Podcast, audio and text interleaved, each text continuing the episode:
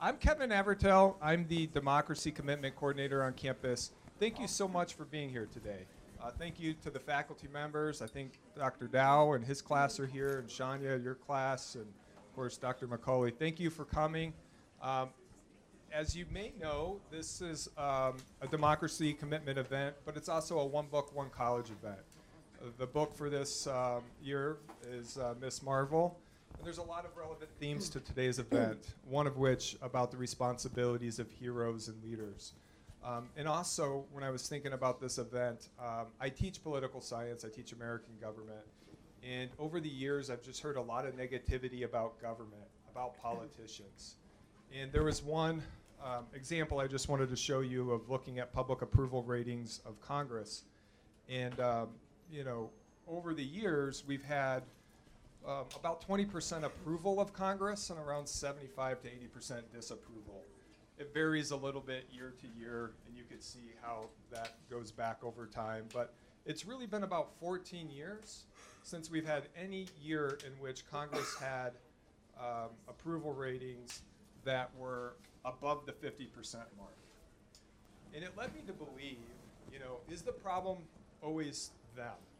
It, it, are we just that unlucky to have so many bad leaders, 535 bad members of Congress year after year after year? Or is there, are we part of the equation too?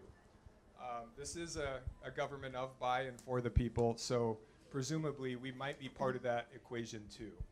Um, I've had my own suspicions over time.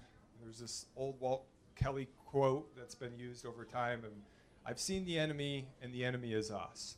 Um, at least that's a possibility to where individuals, us, we have a role in um, the way things are in our society and our government as well.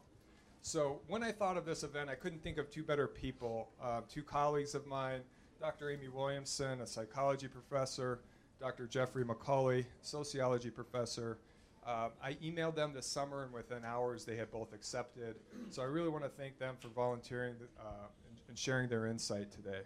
So at this point, I'd like to turn it over to them. Um, they're going to make some opening comments, and then we'll turn it back to you for any questions, comments that you have for our speakers today. And please join me in welcoming our speakers.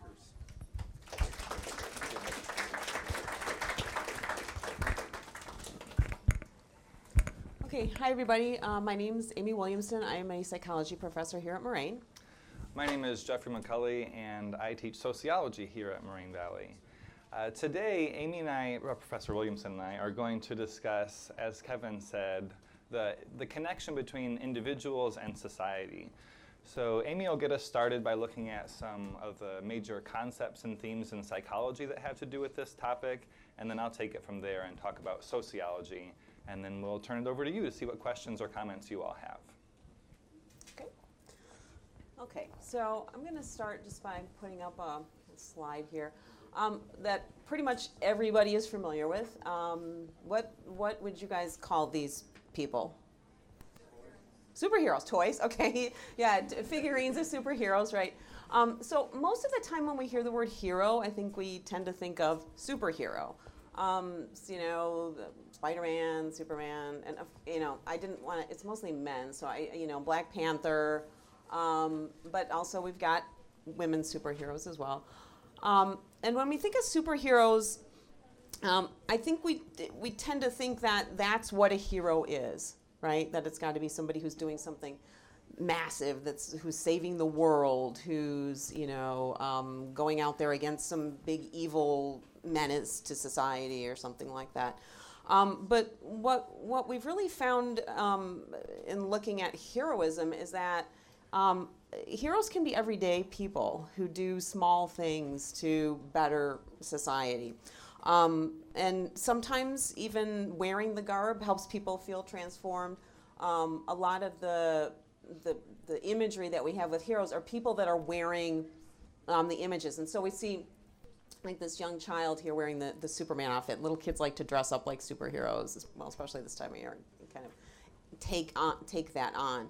Um, and what we know about humans is that um, the brain is primed for selflessness, um, which may not seem to be true when we look at what's going on in society, but Um, if we look back um, from an evolutionary perspective, it actually made sense that we needed to help other people in order to survive, right? The group needed each other to survive. And so if we look at um, children as young as 18 months old, we actually see that they will reflexively help other kids that are in distress.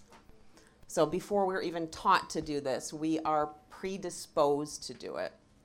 Um, the other thing that has come out of the brain research is that um, we actually get a little jolt of dopamine. And so dopamine is like that feel good chemical in your brain that you get like when you eat something really good or you have sex or you know those it's it's like a uh, yeah well yeah and then um, you know when we help people we get it too. So this jolt in the brain actually shows that you know hey do that again right? Hey do that again that felt good. And so actually helping is something that gives us that little dopamine jolt. Um, and but we do we don't do it maybe as often as we would want to. So um, another chemical that's released in the brain is oxytocin, and we see that there's oxytocin released, which is that social bonding chemical. Um, mothers get it released when um, they breastfeed, and we see that those things then show us that our brain is wired for this stuff, right? We also know that when there's damage to the frontal lobe, if people are in a car accident or there's something that hits the, the kind of executive functioning here, that they have deficits in empathy. So there's definitely some brain mechanism involved in us being empathic and being able to help other people. The one, so you might say, well, some people aren't as, you know, maybe as kind as other people. And what they did find was that there are two different kinds of brains um, in some of the newer brain research that there's egoists and altruists. So there's egoist brains and altruist brains. And basically, the egoist brains are people who are much more rational who don't have the same jolt in their brain from from being kind. They don't get the same release of dopamine that somebody who's an altruist would get. So the altruist would get a little more boost. Um, so if you've ever seen somebody do something good and you get that like tingly feeling, I don't know if you've ever had that experience where you see somebody doing something really important and you kind of get the chills that's that boost that's that that jolt that's saying hey this is really good and, and i wish i was doing it.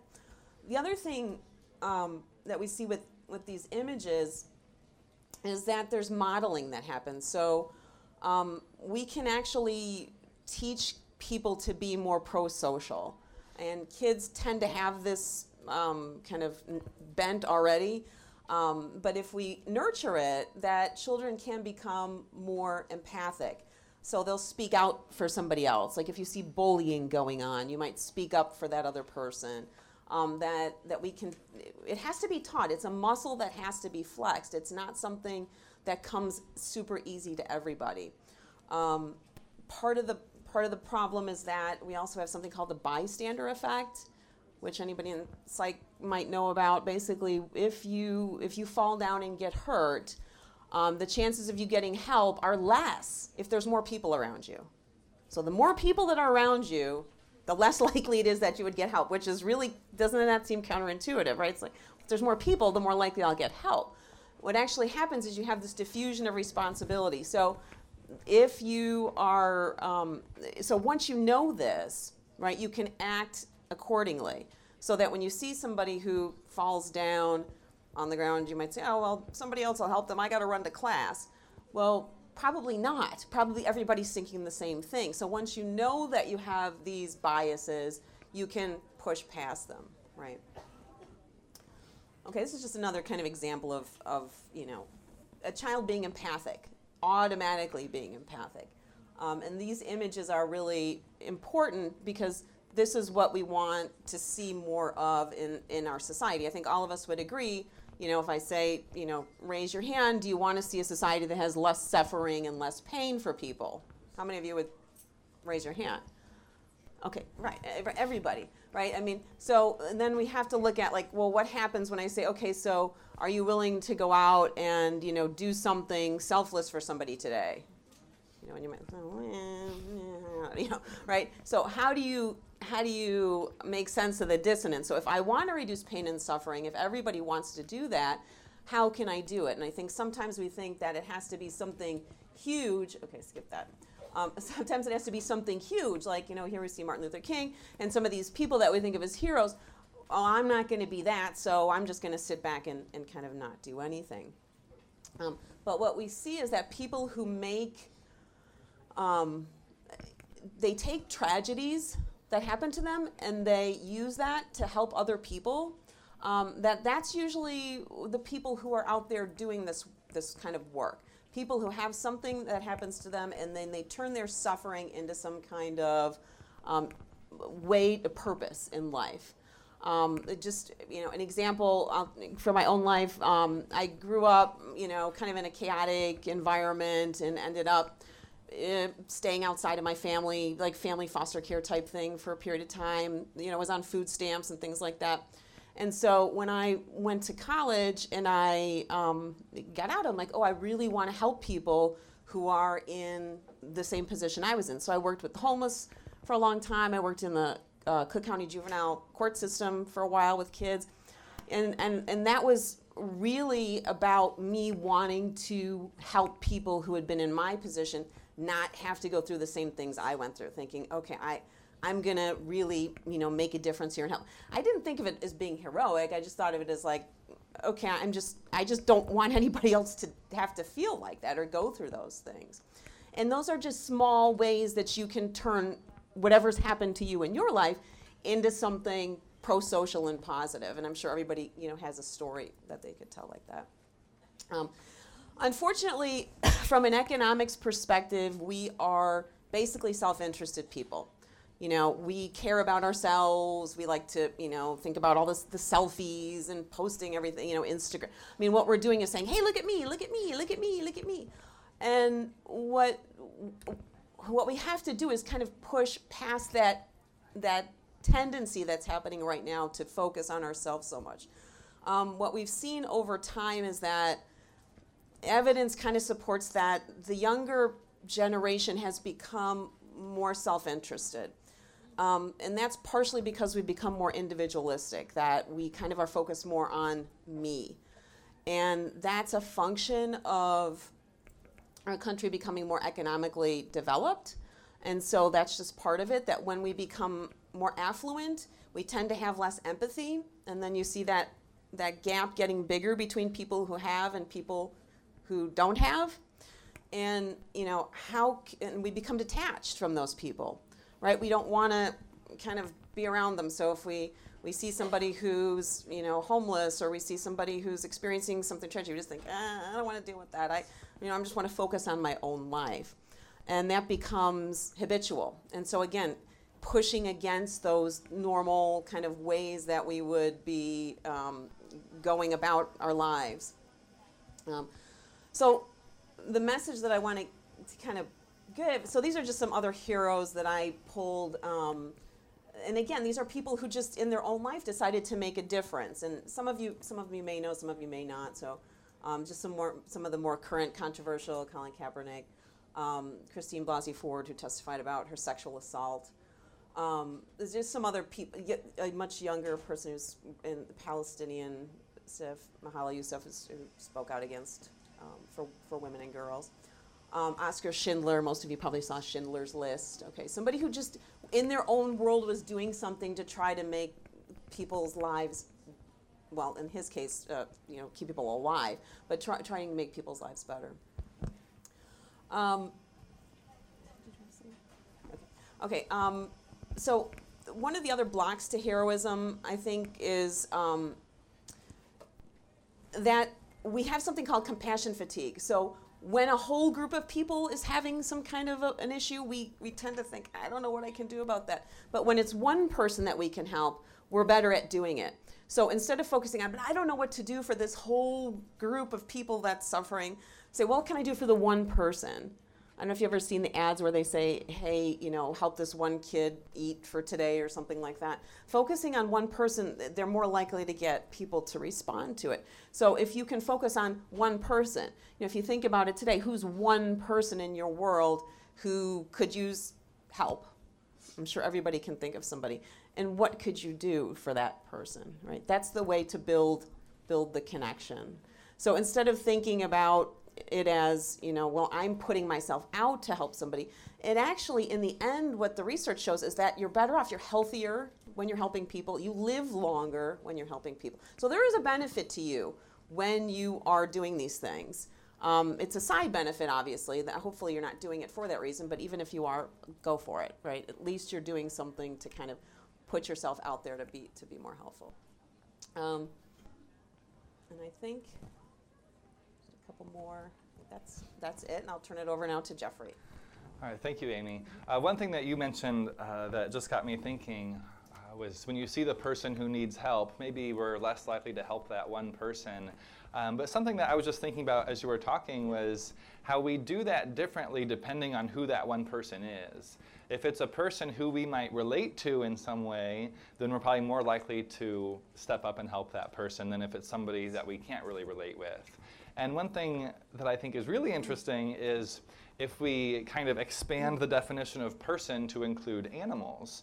Uh, if we see uh, a person with a disability, we might interact with that person with a disability differently than, say, a dog with a disability. Um, the dog that has three legs, everyone's, oh, sweet little dog, and everybody gets excited about the dog with three legs. Um, but then people who have a different sort of ability issues, uh, we tend to not uh, interact with them in the same way, the same excited way, um, more of a standoffish way. So that was just something I was Yeah. thinking about um, as you mentioned that. Okay, so uh, like you all uh, were listening to Dr. Williamson speak about the responsibilities that individuals have to others, I'm going to shift a little bit and talk about the responsibilities that individuals have to society. And the major overarching concept that I want to discuss today is something called the social contract. Uh, so the social contract is the idea that we all kind of give up a little bit of freedom for the benefit of everyone. If, if we all give up just a tiny little bit of what we want to do, our own individualism, then maybe everyone will benefit. Uh, I, I start off with a really kind of a simple, a silly example that'll maybe get you thinking, and that is uh, picking up dog poop. Oh, is that Oh, one of your so- oh, pictures? that's mine, sorry.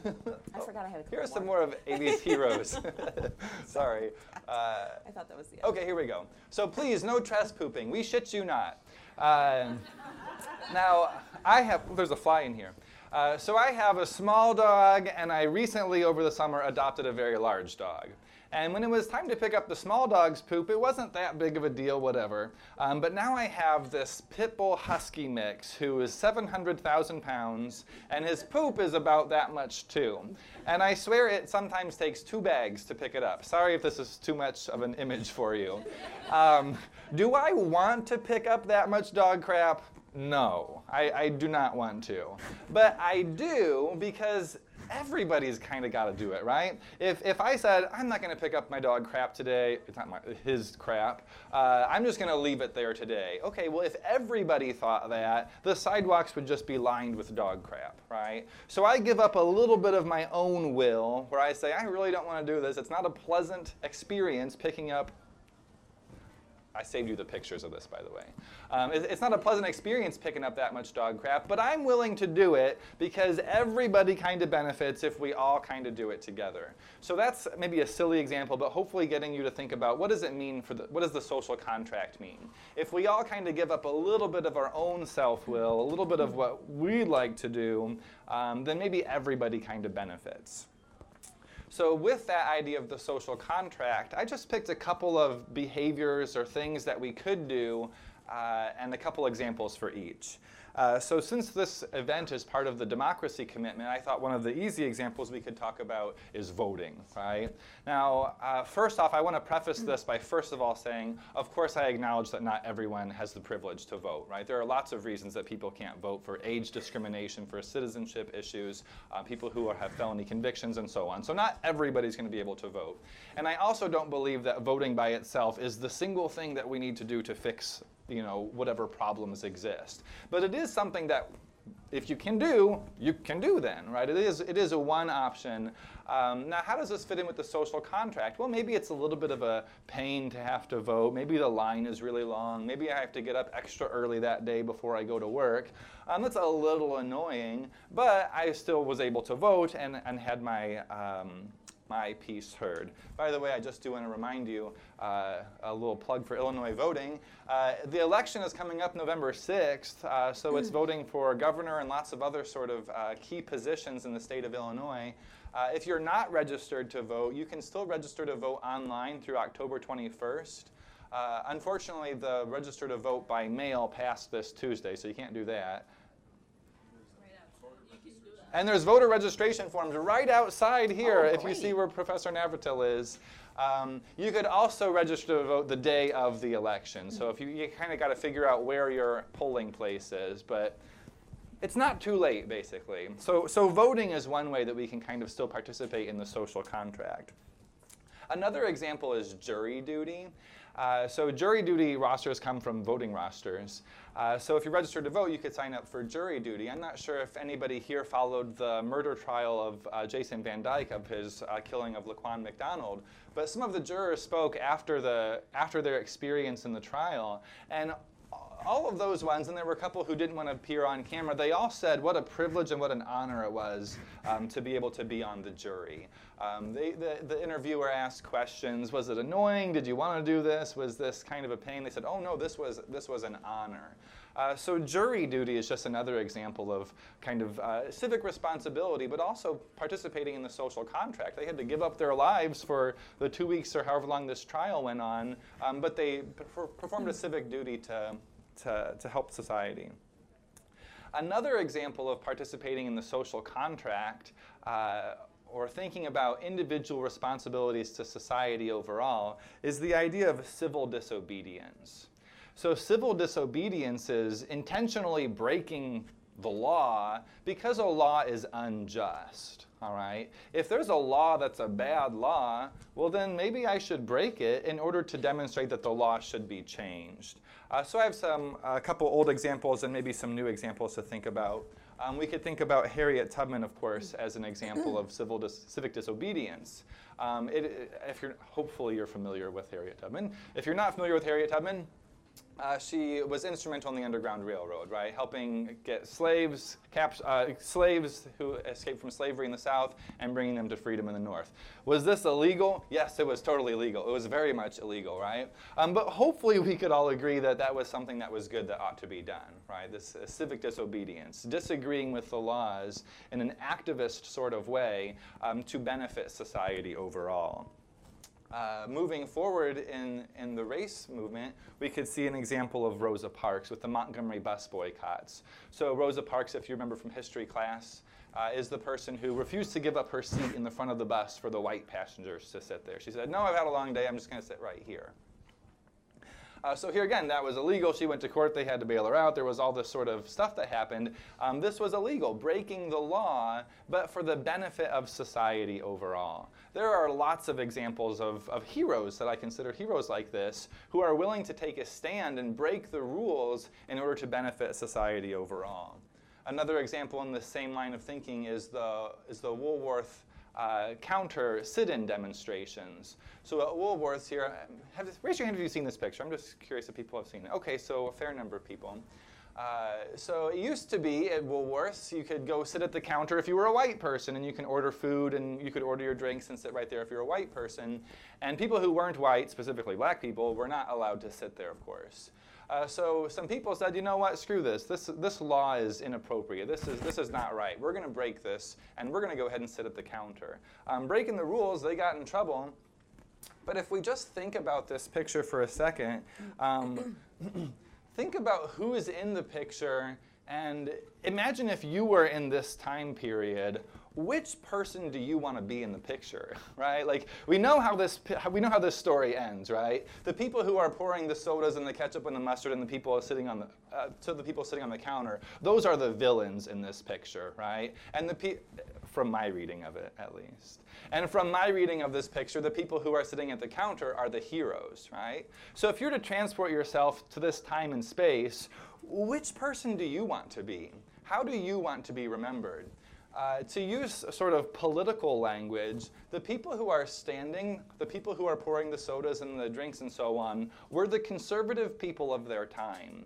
Uh, so I don't mean conservative means Republican. I mean conservative means I'm trying to preserve and maintain the status quo. All right? That's, that's what it means to be conservative. I want to conserve, I want to preserve the way things are. Do you know that's what conservative means, right? I want to maintain the way that things are. So if the way that things are are unjust, to be conservative would be to maintain an unjust order. Uh, so when thinking about historic pictures like this, it's maybe kind of easy to think about um, who's on the right side or the wrong side of history. Hindsight is kind of 2020. But we can move forward and think about modern contemporary social movements and think, well, who's on the right side of this? Is my position, if I'm trying to conserve the way things are, are the way things are any good? Am I going to be 20, 30, 50 years from now? Is a picture of me going to be the one where I'm the one posting, um, playing the mustard and everything like that? I don't want that to be my legacy. So, thinking about contemporary movements, we might think about how this might translate. So, during the question and answer afterwards, I'd be uh, curious to see if anybody has any thoughts on that, or, of course, any of the issues that Professor Williamson and I bring up. Um, beyond uh, race issues, we could also look at sexuality issues. Uh, so this is a, a, picture that I really like. Uh, be gay, do crime. Uh, so again, breaking the, breaking the rules because the rules are bad. Uh, so there are several examples that we could look at here. It used to be, prior to the modern uh, LGBTQ plus rights movement, it used to be illegal for two people of the same gender to dance together. All right, that was illegal. Okay, um, it used to be illegal for a people to wear articles of clothing that didn't match the sex that was assigned to them at birth. So if a person was assigned female at birth and that person wore masculine, male typed clothes, then that was illegal. People got arrested for that. People would people would be sent to jail for that and, and experience the horrors of the criminal injustice system. So, an example of heroes to me are the people who stood up against this. One of whom was uh, excuse me, uh, one of these is Mar- Marsha P. Johnson, uh, who was one of the first people to actually throw a brick during the Stonewall riots. So if you're not familiar with the Stonewall riots, this is the, the uh, impetus to the modern LGBTQ plus rights movement.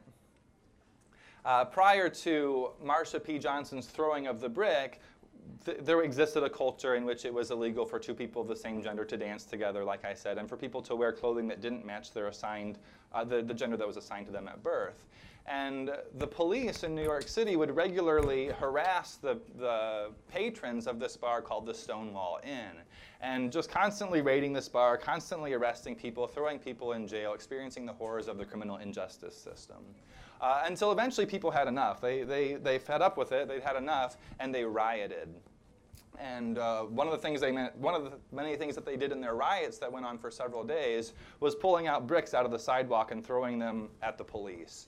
And today, the, if you ever celebrate the gay pride parades or these sorts of things that happen in the end of June, it's a commemoration of these things. Um, so remember that the, that the gay pride parades, like the first one, was actually a riot, all right? Uh, Martin Luther King has a wonderful quote, and I'm sure I'm going to butcher it, so I'll paraphrase it, which is A riot is the language of the unheard. People who aren't heard riot, there's no, there's no other way to get their voices out. So Marsha P. Johnson is another example of a hero, in my sense, in, in the ways in which she challenged the existing law and order uh, through civil disobedience. Beyond civil disobedience, another way that we can think about uh, the social contract and, and having responsibilities to society is simply by paying taxes, all right? Uh, so paying taxes, uh, there's, I have a couple of things here and a video clip I'm hoping that will play as well. Uh, Leona Helmsley, I want to give an example of Leona, Leona Helmsley here. I found the most lovely picture I could find of her. There really weren't, there really weren't a lot of good pictures of her to find. Um, that was kind of one of the better ones. Um, Leona Helmsley uh, got in trouble for not paying taxes.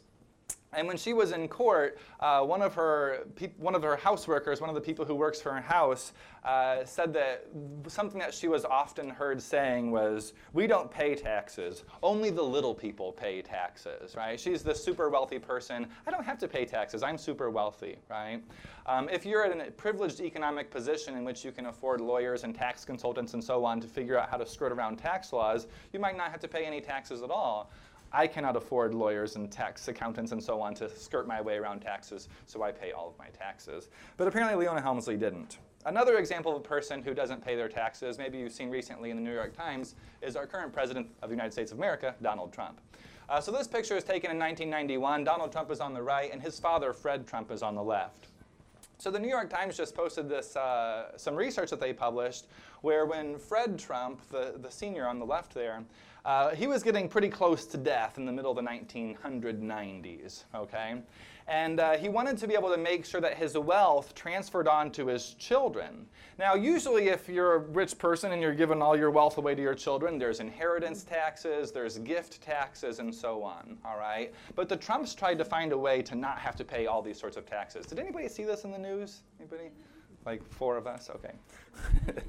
There's so much news happening always, it's hard to keep track of any one story. Well, anyway, uh, there were many, many, many things that they did, but the one thing that I want to focus on that they did was uh, Fred Trump passed on a whole lot of properties that he owned to his children. Okay. Now, ordinarily, if I'm giving property to somebody else, there's a gift tax that you'd have to pay. All right. So what they did was they underestimated how much these properties were worth, so that way they could pay as little gift tax as possible. I won't bore you with the numbers here, but I have them here in front of me just in case anybody wants to know them. Actually, I will give you the numbers. So, so they claimed, so there were many, many buildings that, that Fred Trump passed on to his children. And overall, they estimated that these buildings cost $41 million. That was the lowest possible estimate they could get um, on how much these buildings were worth in order to have the lowest possible estimate on how much uh, gift tax they'd have to pay. So they said these buildings are worth $41 million, and then over the, next, over the course of the next few years, they sold all these buildings for $650 million. So I know property values tend to go up as time goes on, but over a couple of years, going from $41 million to 16 times that, being over $650 million, was a very obvious way of trying to get around uh, some tax laws here. Uh, so I think the state of New York is actually currently investigating that. But what's interesting is even if they get in trouble for this, or if they got in trouble for it then, the punishment is not greater than the reward. So if they get punished, the fines would be in the tens of millions of dollars. To us, I imagine to all of us, tens of millions of dollars would seem like a lot of money. But when you've made over $600 million in the process, what's a couple 10 millions of dollars, right? I would pay a couple tens of millions of dollars if I'm going to make $600 million, right? Uh, so if the punishment is not as severe as the gain, then what's, like, go ahead and do it, right? Like, what's, what's the incentive not to do it? Uh, so not paying taxes. Paying taxes is a, is a way of um, the individuals giving back to society. I have a quick video here that I want to play. Hopefully it plays. I'm not sure if the audio is working up with this. We'll see. Um, uh, but a video that's uh, that features Elizabeth Warren. I'm not sure if anybody's familiar with Elizabeth Warren. Um, she's going to talk a little bit about the social contract. So let's see if we can make this work. It's supposed to go automatically. Okay. No, I'm serious. I hear all this, you know, well, this is class warfare, this is whatever. No, there is nobody in this country who got rich on his own. Nobody. You built a factory out there, good for you, but I want to be clear. You moved your goods to market on the roads the rest of us paid for. Yep. You hired workers, the rest of us paid to educate.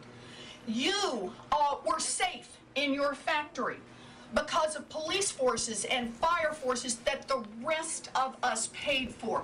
You didn't have to worry that marauding bands would come and seize everything at your factory and hire someone to protect against this because of the work the rest of us did. Now look, you built a factory and it turned into something terrific or a great idea. God bless. Keep a big hunk of it.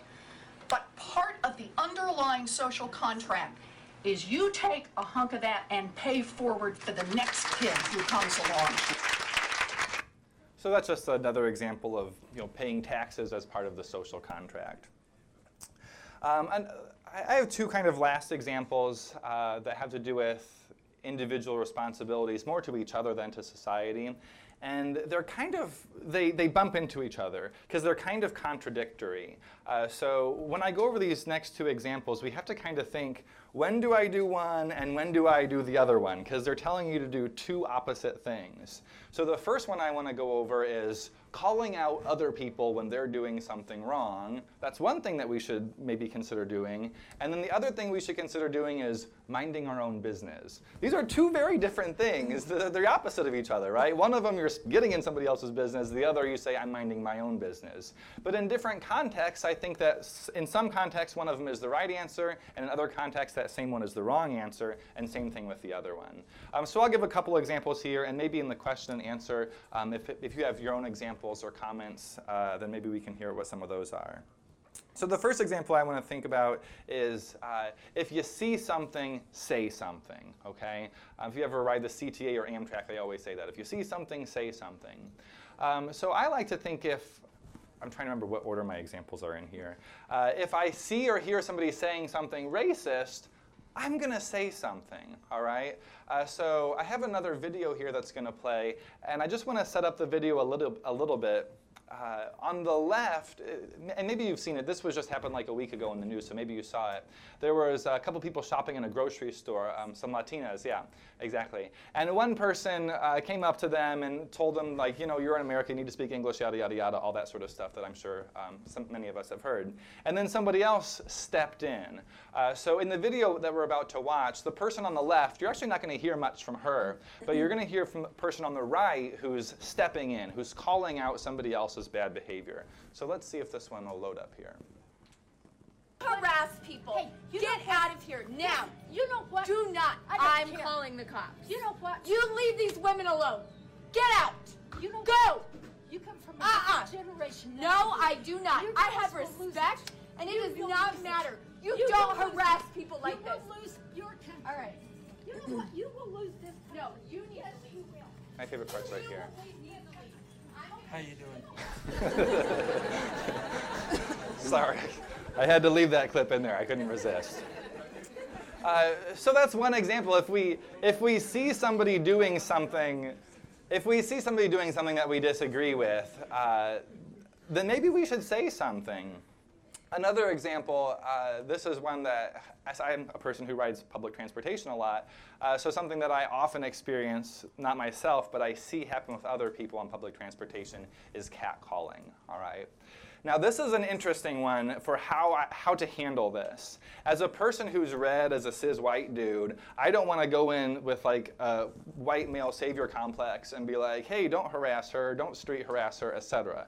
Um, I don't want to like step in as some sort of savior.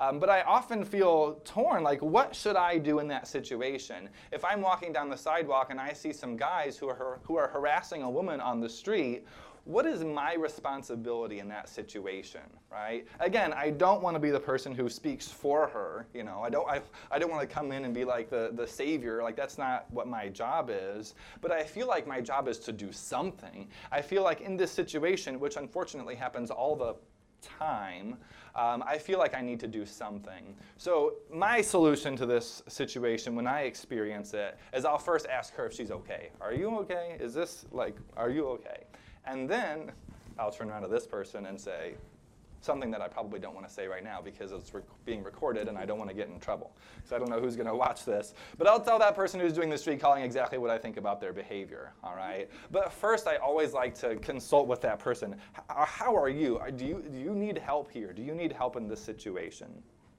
And then if that person, you know, depending on how, how that person responds, then I respond uh, in, a, in a manner that's appropriate for that. So, one thing to do that individuals can have for their responsibilities to society and to others is to call out inappropriate behavior when it's happening. But now, the contradictory one I wanted to talk about. The other thing that we need to do as our responsibility to societies and to others is to mind our own business. So, what's the difference here? Uh, so, maybe you saw example in the news, oh, this is probably a year ago, I don't, maybe not even that long ago. At Yale University, Sarah Braasch was a student at Yale University, and in her dorm, she saw, uh, could you imagine, a black person sleeping in the dorm. And she was just so full with fear, as white people often are when they see black people sleeping, apparently, um, that she decided to call the police on the other person, Lolade Siyonbola called the police on her um, to have her arrested for trespassing. And you know what? It turns out that the person on the right was also a student at Yale University, right? She was, she was sleeping in, in the lobby area of her dorm, all right? Now, I'm on campus all the time. I've been known to take naps downstairs in the library because it's the quiet area, right? Um, please don't wake me up if you find me down there. Also, don't tell my boss. Um, he might watch this. Uh, but nobody's ever called the police on me for sleeping in a public place, right? Um, that's something I have as white privilege. I don't have to worry about whether my, my very passive presence is threatening to someone else. Her sleeping was apparently threatening to, this, to, the, to the white bystander. So here we have the, this contradiction here. On the one hand, we need to call out inappropriate behavior when it's happening, but on the other hand, we need to mind our own business. Um, so I'd like you to think about in what situation is it appropriate to do one, and in what situation is it appropriate to do the other. Uh, that concludes my section. So th- thank you. Uh, so I think.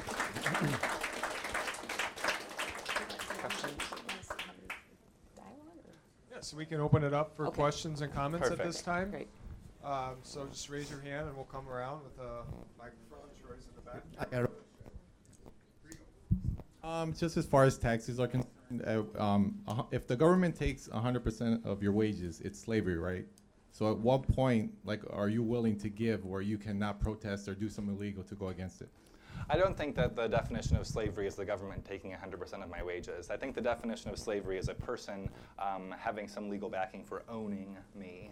Um, I, I'm, not, I'm not comfortable saying what percentage of my income I want to go to taxes because it kind of depends on how it's being used. I know there are many countries in the world where a huge chunk of people's, tax, uh, of people's income is taken for taxes, but in those places there's uh, free access to higher education for people, right? So if the government wants to take my taxes so that way you all can have free tuition, I would be uh, in support of that. If the government wants to take a big chunk of my income so that way um, nobody has to worry about whether or not they can afford to go to the doctor, I would be in support of that as well. Obviously, I need to have enough of my income left over since we don't live in a communist utopia um, where we've eradicated the concept of the work money system. Um, since we don't live in that utopia where we still do have the work money system, I would like to have a little bit of my um, income left over to uh, buy the dog food that Charlie and Bach eat. Um, but I would be totally fine with a large portion of my income going to taxes, provided that it goes to funds, uh, causes that I believe in. I'm not sure if you have more to say about that. I, I would agree. I mean, I think that uh, taxation, I- think when we look at taxes, part of the issue, at least for me and probably for other people, is where is that tax money going? Um, we don't seem to have a lot of say so. Once it goes there, it just goes wherever the, the politicians decide it's going to go, and there's a lot of waste and there's a lot of other things that happen. So I think it could be used better. Um, uh, but I agree with Jeffrey that I mean I think if it's for the good of others, if we're talking about free higher education, if we're talking especially healthcare, I mean people going bankrupt for you know hospital bill. I mean that's a tragedy in our society. I, I think as as a model society, what we're supposed to be, you know, the United States is supposed to be this moral model. Um, that, that that should not be happening, and so if taxes were able to, to go to that, I would be willing to pay more. Just to, just to follow up a little bit more, um, the United States is the only modern industrial society that does not provide health care to all of its students as a basic fundamental human right. Like we stand alone among the industrialized countries that don't provide health care to their citizens. So I just, are we really the model if we have people who uh, die in poverty due to lack of health care? Oh, another question. When asking questions, please make sure you go into the microphone because they're going to record it and then the questions will go into the recording as well.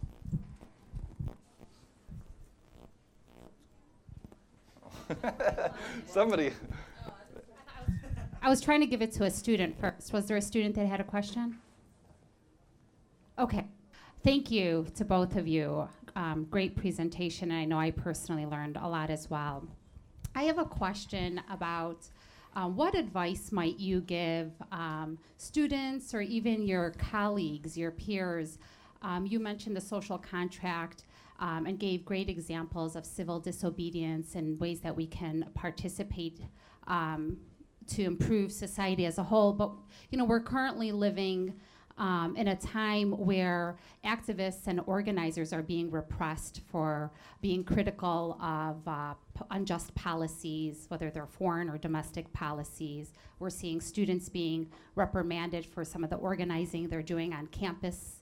Uh, we're seeing professors being um, uh, reprimanded and facing severe consequences because they're speaking out and being critical of uh, domestic or foreign policies. So, what, you know, this this repression, right, that's happening. What advice might you have for individuals who do want to participate but are also worried, right, about their standing as a student or as an employee?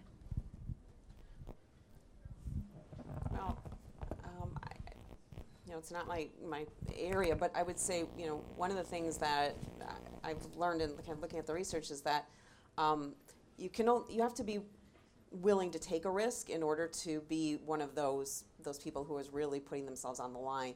That's where we that, well, that's the heroes that we look up to are those people who have done that.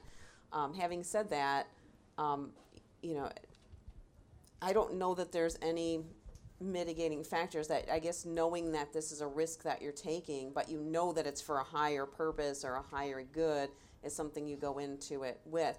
And and hoping that you can get other people rallying around you or get enough people around you that those kinds of consequences don't um, don't end up happening. But unfortunately they do. I, I don't know that there's any way. I think the first thing to think about uh, if you're in a situation like this is to first ensure your own physical safety. Uh, if you're protesting or if you're uh, writing, uh, to think about uh, your own physical safety. As an extreme example, we could look at the situation. Um, unfortunately, I don't remember the person's name, um, but the resident United States, he wasn't a citizen, but he was a resident of the United States, a legal resident in the United States who worked for the Washington Post, who was critical of the Saudi Arabian government. And the Crown Prince, MBS, has more or less ordered this person was killed, right? He, he went to the embassy in Turkey, I believe, to get paperwork so that way he could file for his marriage license. And then, you know, he never came out. Uh, and, and we're just assuming then that he was killed because he was critical of the government. Uh, so in the first, and, and same thing with Dr. Christine Blasey Ford, um, there's a tremendous amount of uh, you know, pain and suffering that you might have to go through in order to come forward. Uh, so the first thing I would think was to ensure your own physical safety.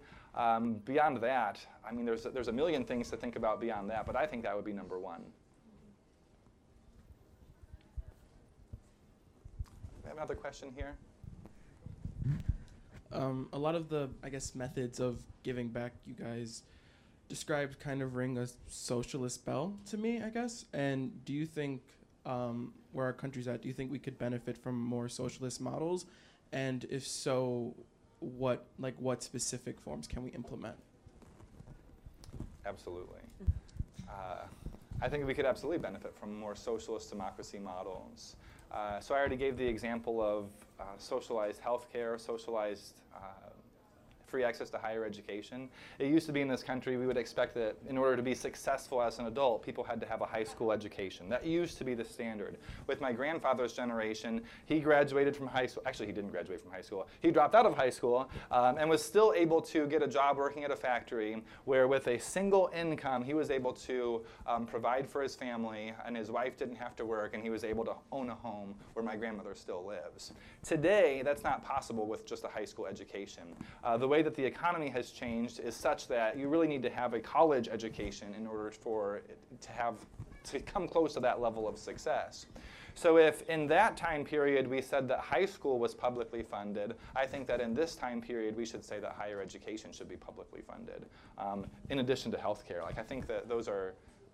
So if you accuse me of, of stepping a little bit too close to socialism, I absolutely accept that, and I think that that would be a wonderful direction to go.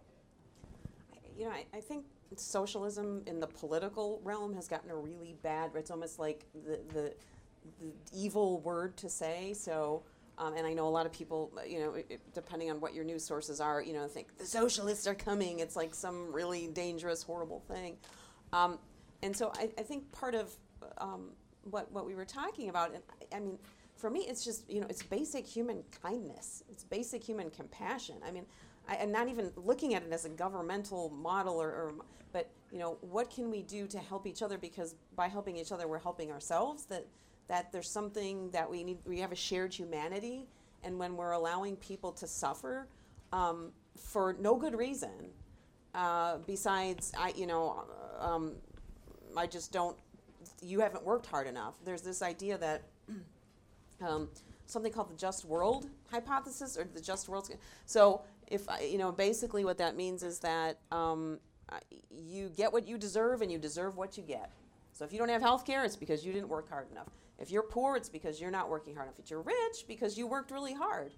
If you're in jail, it's because you're a criminal. And so we, we tend to have this simplistic way of viewing things in the world that somehow that it's a just place. Um, and I think, you know, and, and you know, everybody's different in terms of how much they believe that. Um, but I tend to think that the world is not a just place. Having um, worked in the the Cook County system and having been with a lot of people who are homeless and having been with a lot of people who are just fallen on really bad luck, that the system is is not just and that we need to do things to remedy it. And that means going against, I think, you know, what Dr. McCully was talking about, going against some of these things that are considered norms right now. Because we, we, we're in a country where um, we have the resources. We are the wealthiest nation in the world. We should not have people who are, uh, that don't have health care, for instance, example. I'd also like to just piggyback off of your comment about socialism being a bad word. And if that's a bad word, communism uh, is even a worse word, right? Um, communism often gets a terrible rap. Uh, and part of it is because a lot of governments that have called themselves communist did some pretty terrible things. Uh, but if we look at what has been called communist China or communist Russia, those weren't communists in the sense that uh, there's this book, it's called The Communist Manifesto by Karl Marx and Friedrich Engels, where they lay out what communism is. And if we look out, if we look at the system that was called communist Russia or communist China, that is not what is laid out in the Communist Manifesto. Um, that was like um, like a dictatorship. Uh, that's, that's, a, that's a different than communism. With communism, there's uh, the public owns the means of production. Uh, everything is owned by the public. Uh, so a lot of times when people have this negative idea of communism, it's because they're thinking of these fascist governments that weren't in fact communist. Uh, so if we look, we could see maybe a, a mix between the two, uh, communism and capitalism maybe could work together. We, we already do that in a lot of ways in the United States. Um, I'm a great big fan of the public library system. Wherever I go on vacation, I always go to the public library there. And I'm kind of a nerd and I like it and I like to walk around and look at the books. Um, I went to Detroit and the public library is across the street from the art museum. My spouse wanted to go to the art museum, I wanted to go to the library. We went to both. We were in the library for probably twice as long as we were in the art museum.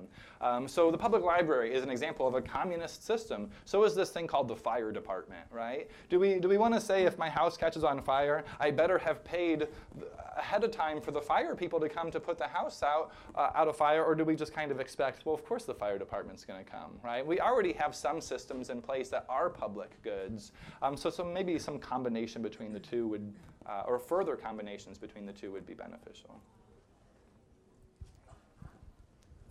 So, do you have any sort of a, a sense of how things have changed over time in the terms of like, um, for example, if I have 800 friends on Facebook or I have all these Twitter followers, am I more connected today to others? Is there a stronger connection that I have to society because of that than maybe my grandparents who grew up in a really small farming community and didn't know that many people. Do you have any sort of sense of the way that individuals and our connectivity to others has, has changed maybe from our generation from to previous generations? Uh, well, I think it's given the illusion of connection that it's a pseudo intimacy. That somehow, if I have 400 friends on Facebook or Snapchat or whatever I have, people are looking at my story. But do they really know you? You know, are they really somebody who you could go to when you uh, need a ride somewhere? They goes when you when you're sick. Are they going to help you? You know, are those people really your intimate connections? Um, so we've got a lot of superficial connections, friends. You know, Facebook did a good job of making everybody seem like a friend, um, but in, in, in actuality, um, what the research is saying is that loneliness is epidemic in this country. That we are surrounded by people, but we are extremely lonely. We don't have the connection and intimacy that we want. And I think a lot of it's because social media has provided us with a pseudo intimacy, making it seem like we are connected, um, when in fact we are further apart than ever. And you know, I, I don't know the answer to that, but but building real life connections obviously is the remedy for that. Um, I think that some people don't know how to how to do that as well anymore because we've been using this technology to kind of give us the illusion that we have that connection. I love this idea of pseudo intimacy. That's, I love that word. I'm going to start using that. Uh, in sociology, I'm going to be a bad sociologist right now and, and not remember the exact author. I'm thinking it was Max Weber. Uh, has uh, concepts Gemeinschaft, Gesellschaft, which I'm sure I'm also mispronouncing because I don't speak German. Uh, so, in this in this framework, uh, this Gemeinschaft is this sort of perspective from maybe earlier civilizations or more rural civilizations where there was a simple division of labor, uh, where people had uh, the relationships with other people were, very, were la- long lasting across the course of their lives. So the people I know when I'm young, I know those same people as I age, and as I get old, I know the same people. Um, uh, the same sort of job, living in the same sort of area as we've moved into the present, and especially in more urban areas, we move to this Gesellschaft idea where there's a complex division of labor. Um, the, the, the, way that we connect it with the production of goods, uh, work has changed. So instead of having one job kind of as my main career and I'm always knowing the same people, now it's not uncommon for people to work many different jobs and for people to uh, have more fleeting relationships. So the people that I knew from my hometown in rural Illinois, I don't really see any of those people anymore. Then I went off to college and I knew tons of people in college. I had tons of friends in college. That's when Facebook came out, by the way, 13 years ago. Uh, I had tons of friends on there, and uh, I mean, how many of those people do I see anymore? I probably have a, a very small handful of my college friends that I'm still close with. And then I went to graduate school in another physically different place, and again, same thing, I had tons of friends there. And then there's a small handful, and I moved to Chicago, and in an urban area, again, there's millions of people, but it doesn't necessarily mean that I'm connected with them.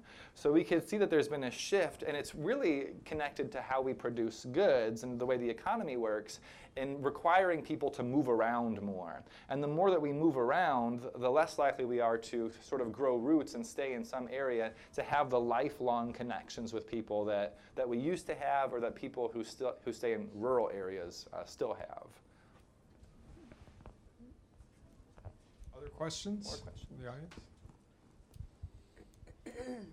well, then I wanted to pick up on, I'll ask another one. Okay. I wanted to pick up, actually, though, I want to ask it for the group. At one point, uh, you brought up, Dr. McCully brought up how he used that framework of, of the dog analogy with the social contract.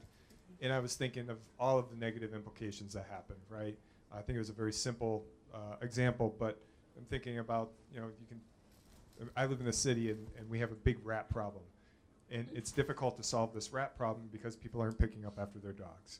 You know, my daughter will walk through the little parkway on the, uh, between the sidewalk and, and the street, and you track any of that dog stuff into your house, it's, it's a mess.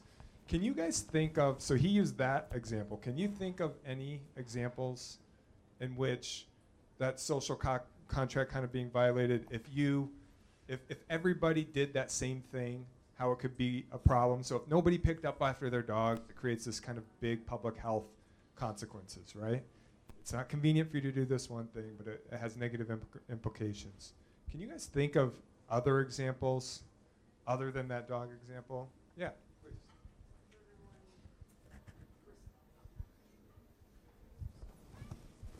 I would think that maybe if everyone actually put the stuff that could be recycled in a recycling bin or didn't throw their litter like out the car window onto the ground, we'd be in a much more like eco-friendly environment. Like there'd be a lot less pollution. Can I just piggyback off of that too? I love this example. Uh, and hey, uh, th- recycling the things that are supposed to be recycled and not throwing in the recycle bin the things that are not supposed to be recycled. One of the biggest problems we have is recycle contamination, uh, where people throw away stuff that isn't recyclable, and then a lot of times uh, the recycling company might not even accept that whole bag if there's any contaminant in it. Um, so if you have questions about that, you could talk to Stephanie Presseller, whose office is right there. Um, she's our sustainability coordinator on campus. And Uh, other examples? I would jump onto that. Okay. Our campus pays people to pick up trash because we want to have a nice campus. So the money you pay to come here, some of it goes to salaries to pick that up. So if, if we would save money as a college, or we would take those people and do better things, then pick up our parking lots. So that's a way that it directly impacts your tuition here on campus and in uh, in the buildings too. So anyway, sorry. You know, that's uh, the social change that happened with that, though, has been tremendous. I grew up, probably older than most people in here. Um, uh, when I grew up, I remember when everybody threw their trash out the window all the time. Like, that was normal. You just tossed everything out, and the, the streets would be littered with. And then this campaign came along saying, Give a hoot, don't pollute. I know I'm Oh, dating myself like millions of years. But this whole thing where people were like, and then it was like the social stigma. Like if you put, get ready to throw your bag, McDonald's bag out the window, are like, what? You're gonna do what? What's wrong with you? And it, it was the social pressure and this this really advertising campaign. I think that really changed that. Where I really rarely see people throwing. Ma- I mean, I'm talking. You guys like massive amounts. People just be tossing trash out the window on the street all the time. You'd see piles of it, and I rarely see that anymore. And I think I think most probably people now would would say, you know, to the friend, if you're going to throw some the window, don't do that. Like we just automatically have absorbed that now as a norm, um, and I so I think that's an interesting way that that that that transition happened. I don't know if there's any other examples of that more recently, but um, there's certainly think we can change those things. I think. Does anybody else have examples of that social contract like Kevin was asking about? I'm, I'm also curious just what examples you all could come up with. If we all just did this, then everybody would be a little bit better. Oh, we have a hand back here.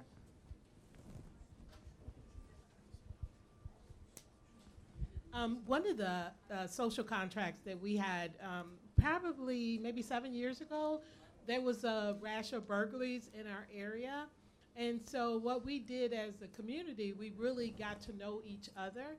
And so, we just started really looking out um, for each other. And the robberies and everything pretty much became non existent because we looked out for each other. If we saw something going on, we even formed a a group of people who would kind of monitor. Everybody would take an evening, just kind of drive around and see what was happening. And so um, that was a great way for us to do it. Got involved with the whole policing part. Um, really got familiar with doing things like if you call 311, you know, you could get graffiti off of, off of buildings and houses and, and so forth. And so it's not uncommon for us to call 311 for a particular reason, but it seemed like once we started doing that, we had to call less because it was automatic. So that worked out really well for uh, our neighborhood, and it was a great way to get to know everyone who lives in your neighborhood. So it was a great thing to do. That's great. I love that example. I love both these examples. I just, as somebody who teaches American government, I think we expect so much from our government. But if I'm not mistaken, we have laws against stealing, correct? we have laws against littering. They don't always work. We can't always have government fix everything, but it sometimes takes either the social norms or being able to, you know, you don't probably litter because you're worried about what somebody's going to say. And sometimes getting to know your neighbors, in addition to having the benefit of having more friends, actually helps prevent crime more than what you know police presence or additional stricter laws can do. Uh, and that's kind of what I was getting at with uh, creating this event and thinking about some of the things that were brought up earlier. That sometimes it really is on us uh, to think about it in, in those terms. Other questions, comments? What about from the panelists, from Dr. Williamson or Dr. McCully? Anything else that you wanted to? consider for? I would just say one thing, you know, as you go out into the world today and after today, to, to really think about, you know, what kind of world do you want to live in? Because I think that's where we have to start. Like, if you want to live, you know, everybody says, well, you know, be the change you want to see in the world or something like that. But, but really, what's the small thing you can do? I mean, don't underestimate situational variables. That, that there's pressure to not act.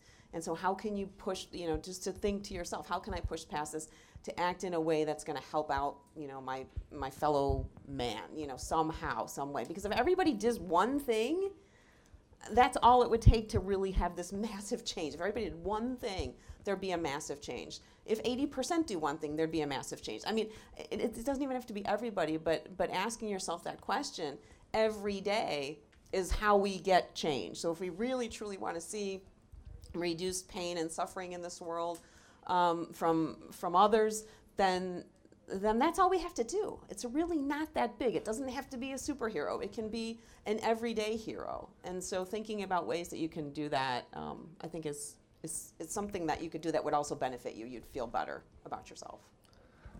And I would say the take home from me would be to think about that Woolworths picture. Uh, I'm not sure if those people knew that there, there were cameras there, but today there are cameras everywhere, right? Everybody's always like looking for an opportunity to record something to post it online to, to make some viral sensation. So there are cameras everywhere. So if you're fr- confronted with an issue related to diversity or social justice, kind of think about it. You know, th- keep in your mind always that there's always cameras everywhere. When you're walking in the hallways here, there's cameras in the hallways. If you're confronted with an issue about social justice or diversity, think about, you know, if this is photographed right now, or if somebody's taking a video of this right now, how do I want to be pictured? Um, I bet those guys who are in that picture probably, I, I, don't, I don't know, but I'm not sure if, what they want their legacy to be. But, but history's been written and we know what their legacy is. So, what do you want your legacy to be when confronted with diversity or social justice? You never know uh, who's watching. Well, please join me in thanking Dr. Williamson and Dr. McCully. Thank you. As Dr. McCully pointed out, literally right out the doors here, you can register to vote. It's not too late. Um, if you haven't registered already, and you can actually find out where your local polling place is right outside. Uh, I want to um, thank Troy and Tara and everybody at the library for putting this uh, event together and for setting it up. And then uh, one final uh, reminder on Mondays, we have uh, Democracy Hour this Monday in U111. Uh, we're going to have a discussion about the Me Too movement one year later, um, kind of look at some of the, the changes that have happened. If you're available, uh, it's at 12 o'clock in U111. So thanks again for everybody for coming.